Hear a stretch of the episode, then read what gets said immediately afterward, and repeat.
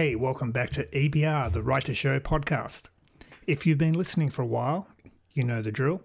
If you're new, well, on this podcast, I talk to writers about the art and business of writing and independent publishing. And it turns out they've got a lot to say. But I've got something different for you today. I want to talk about songwriters. In this season, I'll be talking to some fabulous singer songwriters and songwriters that write with a team for other artists. Now, songwriters are a misunderstood breed. When we read a book, we know it was written by someone, the writer's name's on the front cover. It's not rocket science. When we talk about books, we talk about the author. Music, though, is a different beast. Songs can arise from one person. You know the whole singer songwriter thing. Songs can be written by partnerships. Think Lennon and McCartney, Jagger and Richards. Songs can be written by entire groups. So, where does the song come from? What's the process? How does it differ from writing fiction? I wanted to find out. So, in this season of The Writer Show, you'll be hearing from the songwriters themselves, and you'll find at its core, songwriting isn't that much different from writing a book. It's a process that requires attention, love, and patience. The payoff? Creating something that didn't exist that can touch and move people in unexpected and mysterious ways. Music is the most immediate art form. While a good novel can transport you to a different time and place, music seems a fundamental part of us. A new song can thrill us with empathy and recognition, and an old favourite can conjure up a memory of a time and place, probably even more powerful than a world conjured by a novel. At the heart of it all, the song that mystery of moving air that music is. So let's get into it.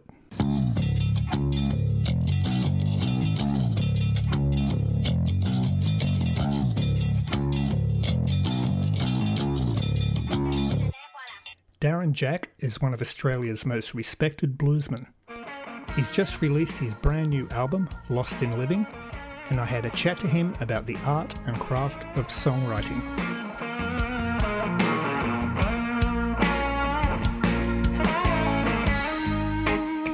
I get lost in living. I'm losing the best of me. I can't go much further without a change in this busted machine.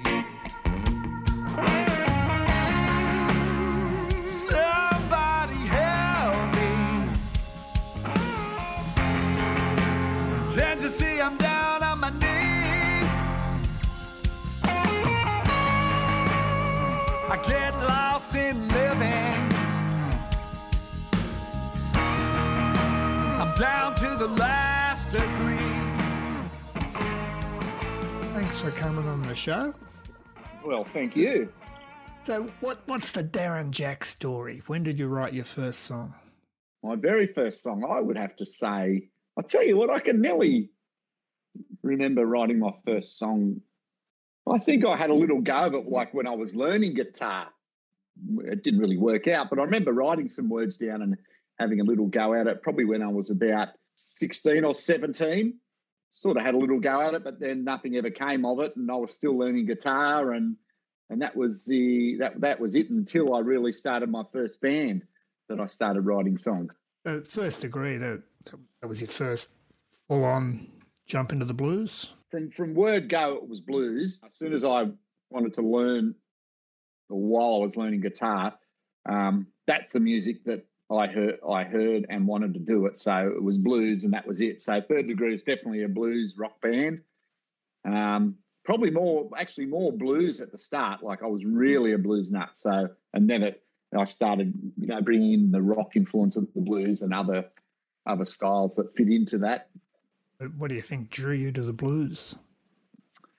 Just the uh, the sound and the feeling of it. I think, yeah, too. It was definitely the sound of the guitar, and it was Robert Cray who I heard very first in about 1986 when he was on the radio on Triple M in Sydney, ah, and yes. I just and I and I yeah, the right next door strong persuader song, and that just it just it just grabbed me. I was washing my mum's car and I just went, boom, that's it. Uh, yeah, just from there, that, it was just that sound. I think obviously, yeah, it would have been a Stratocaster guitar. I, I just love that clean sound. I just love the soul in his voice and just the whole, and just what you felt, which is what you do get with with blues music and soul music, is a feeling, and it felt great. Are there any blues lyricists that inspire you with their lyrics? Oh, definitely all of them. Like any any of them, like and Robert Cray definitely is a um, you know, he's my first influence, and you know, he was always a guy that went outside of the uh, you know the, the, the straight ahead blues and you know more constructed songs with stories. So he's a big influence. But any of the guys I listen to uh, are all influences in writing. Yeah, all those blues guys. So I could, yeah, there's so many I could mention. I can mention a few if you like, but there's, um, yeah, go yeah, ahead. There's, oh, I mean, right back from you know the early blues of Robert Johnson and you know Eric Clapton's another earlier one. Yeah, I mean he's written great songs. It's just you know Buddy Guy, Johnny Winter, the Vaughans, Stevie and yeah. Jimmy Vaughan, Freddie King, BB King, Albert King, Muddy Waters. I've, I've just got something from all of them. A long list. But what, what's yeah, your... that's nothing. you're only scraping the surface. what What's your approach to writing lyrics? Always the guitar first. Um, I come up with a guitar riff or a part of a song that's going to be a song on the guitar, and then it's. I've never. I may. I, think there's one time, and this is back in third degree, that I did actually write a song of lyrics only. All the rest, um, I have always written something on the guitar and then the lyrics would follow. And as far as what I'm going to write about, I have no idea. It just, I would sing about something and then I will build a song around it. Yeah, it's interesting. I'm, yeah. I'm, speaking to a, another songwriter and he is telling me he keeps a, a list of titles. So something, yes. will, something will pique his interest or pop into his head, whether it's a movie or whatever headline. So he just keeps a list. Do you do, you do that? I don't. No, I don't. Oh, I have. The, the only thing I have is a ton of ideas on my iPhone voice recorder of just guitar bits and pieces, which uh-huh. will become songs if they haven't already. You would hear mine. like a hundred unfinished songs there. They, yeah, they all, well, that's what you do, you know. But yeah. you've got to grab them. They all sound great at 11 p.m. at night. Yeah, but it's important to put them all down. I've, I've definitely found that because I've I've gone back and it's just been a little riff, and in no time at all, it can hmm. easily turn into a song. And yeah, so it's so you got to keep them all. As far as the singing thing goes, I maybe I can think of once or twice where I may have just sung something when I'm driving the car and maybe yeah. recorded on my phone but it doesn't happen like that usually at all. When you're working on a song, yep, you've worked up the lyric and up from the riff, so you've got the yes. song and you're working it up to record it. How do you know the lyrics finished? Do you keep at it till you record your vocal? I remember Bono once asked Leonard Cohen, "How long did it take to write Hallelujah?" Cohen said, "Deadpan, ten years." Wow, really? Yeah, he just kept fiddling with it, you know. So yes, and that's what it's like with them, you know, like some take a long time. And then, you know, there's the old story of a good song comes really quick. So, yeah, I think I think it's just a matter of yeah, the actual uh, the structure of the song. You know, it's usually going to be in a certain amount of time, and once I've you know done the music and then I've done the lyrics to it, um, then I'll know it's finished. You know, in that time slot. It's not like I'll, I'll have had um, a whole heap of lyrics, like too many lyrics, because I'm writing to what I've got already on the guitar. Yeah. Um, I'll know it's finished, you know, pretty much straight away, rather than just have a whole heap of lyrics sitting there, wondering what ones to use. It doesn't work like that for me. It's it's it's to suit the structure of the song usually. Well, whatever you're doing, it's working well. Oh, but, thank you. Let's talk about your new album, Lost in Living. It's just been released, and that's a cracker. Yes. What's the story behind the title? Well, um, again, that well that that song um, is just something that came out of my head because I had that that riff of that song. I, again, no no lyrics came to me until I actually tried to put it to that, and it just the, the lyrics came and kind of you know suited where I was at the time, which wasn't that long ago that I wrote it actually. Like it, it wouldn't have been a year ago, and the way I felt about frustration with um, just with life, with the music business, just with everything. Really, that's uh, that's how it came to me. So once once I sort of had a had a um, a few little words down, I I um, you know wrote the story and said, right, I know where I'm going with this. It's going to be about this, and this is what I'm feeling, and and and that's that's basically it, really. Yeah, it's a great track. It seems to resonate in the, these COVID years, I guess. Like, yes, we're all a bit lost. Exactly. Yeah, I think it, it, it just yeah, it's funny how it did sort of fit into that that as well because other interviews have interviewers have asked, um, is that to do with COVID and stuff? And I said, well, it's not, but it does fit in. But no, it's more about actually myself um, or anybody else if they you know if they can relate to it of just being frustrated. Um, you know, at a, at a point in your life, and and just you know you've done all you can, and um, you're down on your bending knees, and what more can yeah. you do? You know, you've hit rock bottom. Then there's only one way, and that's back up again. it's been a long time between albums for you, and the the quality and yes. songwriting and production just shines through on this album. It does with every album of yours, but um, this one in particular, it just jumps out uh, like a big yes. leap. Would you say you're a bit yes. of a perfectionist? Absolutely, I'm uh, I'm crazy like that. Yes, um, the reason it is like this is because I I was lucky to be and who I recorded with is Jake Davey at Jake Davey Studios. Is I was able to do what I wanted through Jake. Like it's just in my previous experiences with other studios, and nothing against them, but it's just the way it goes. You got a certain amount of time, you got a certain amount of money, and you you just got to slap it out. You record like you just record the whole album in a day. You go back and you do maybe the vocals and a bit bit of extra guitar and and it's done, you know. But this time it was different, and um, it took you know I, I recorded this over a whole year with the over the COVID period, and because I had the extra time, I was over the able to get extra fussy too, and just not not uh, accept that's good enough and I just didn't want to do that. I thought, you know what, it's too late in my career um, at this point to be just accepting because I've done that and and learned from those mistakes. It's just gone, oh yeah, that'll do. Slap it out.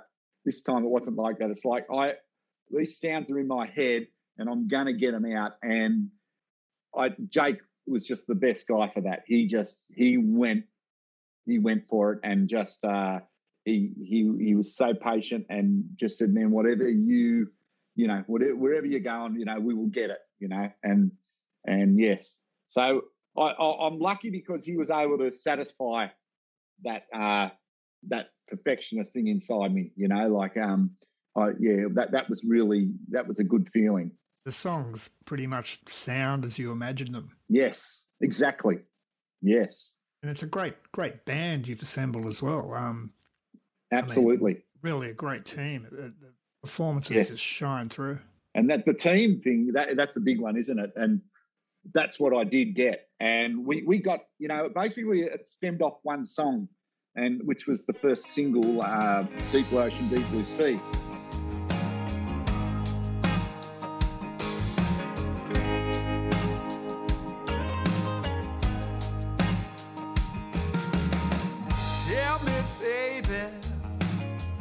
Can't you see?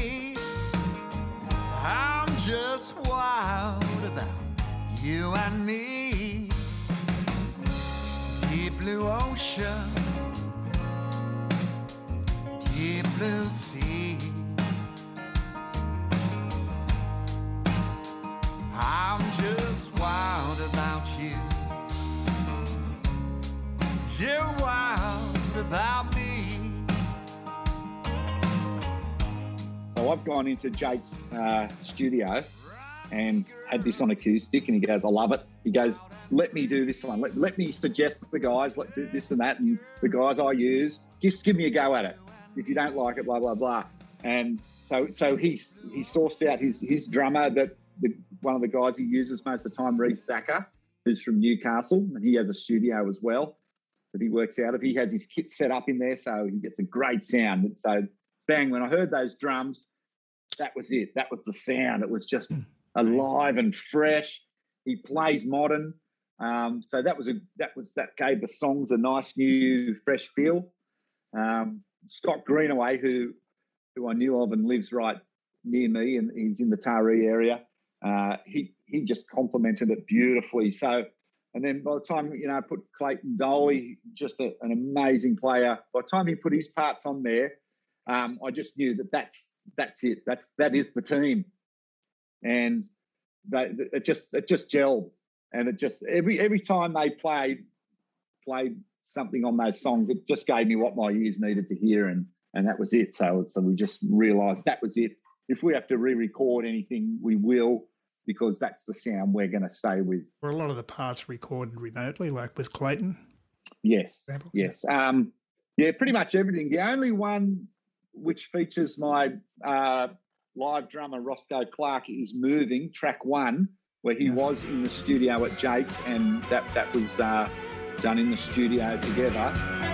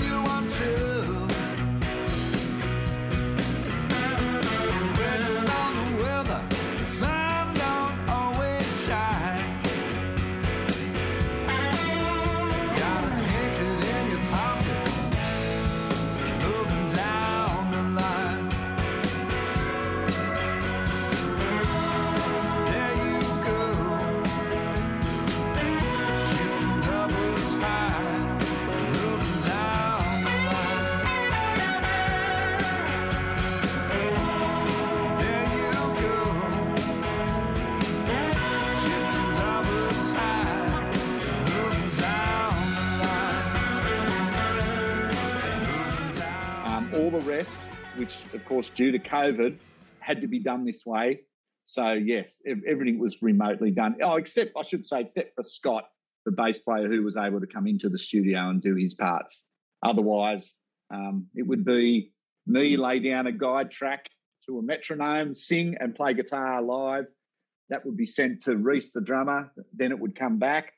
Um, sometimes I may play mm, a bit you know, more to his thing then. But first, but first before all that would be the bass player would come in, Scott, and play to that with my guide track, and then I would go back and redo my track to those guys and tighten it all up. And then we'd Ah. put Clayton down. We'd, we'd, we'd he'd, he'd do the sprinkles on top after it all.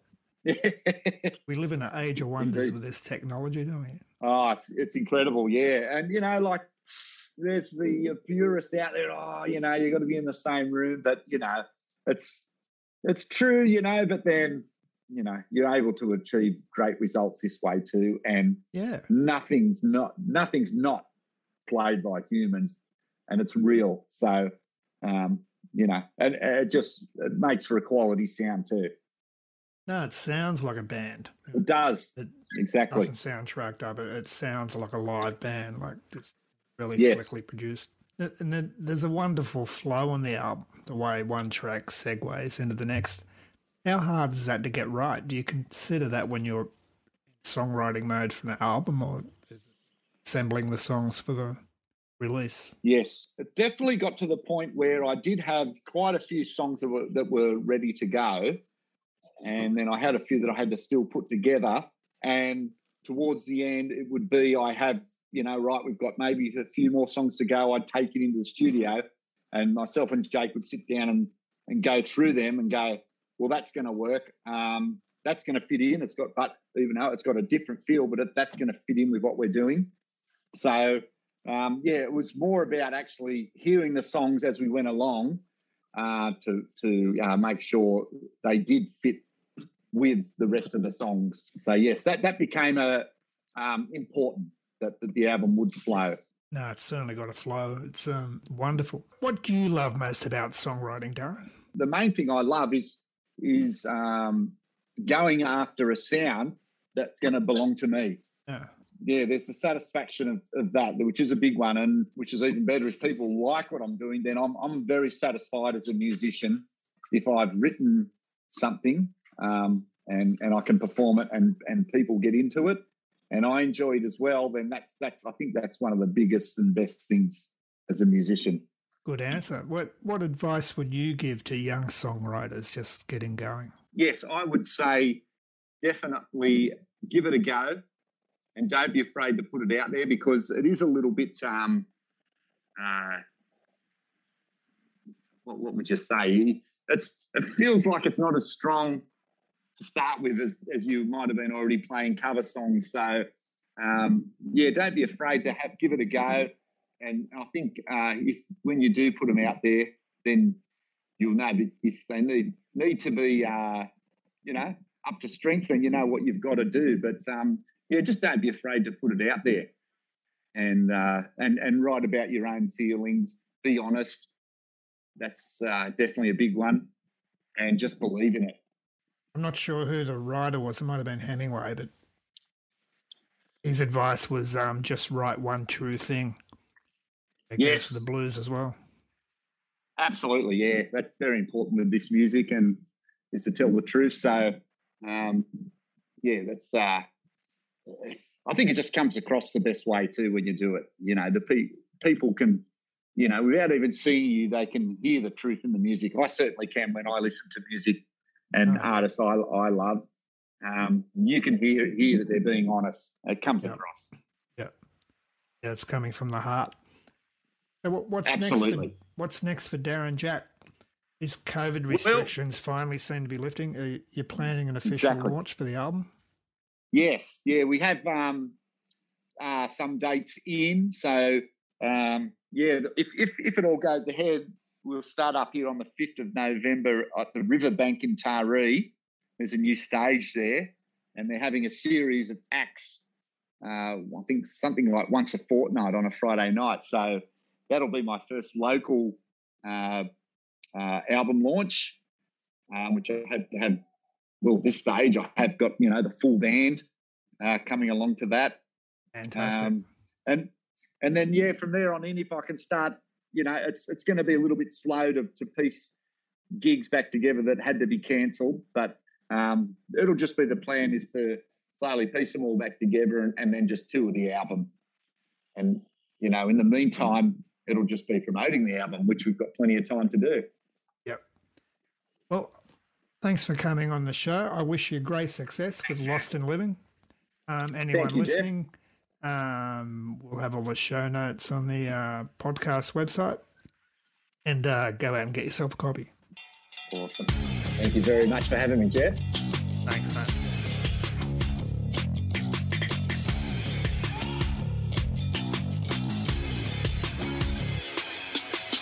That was Darren Jack.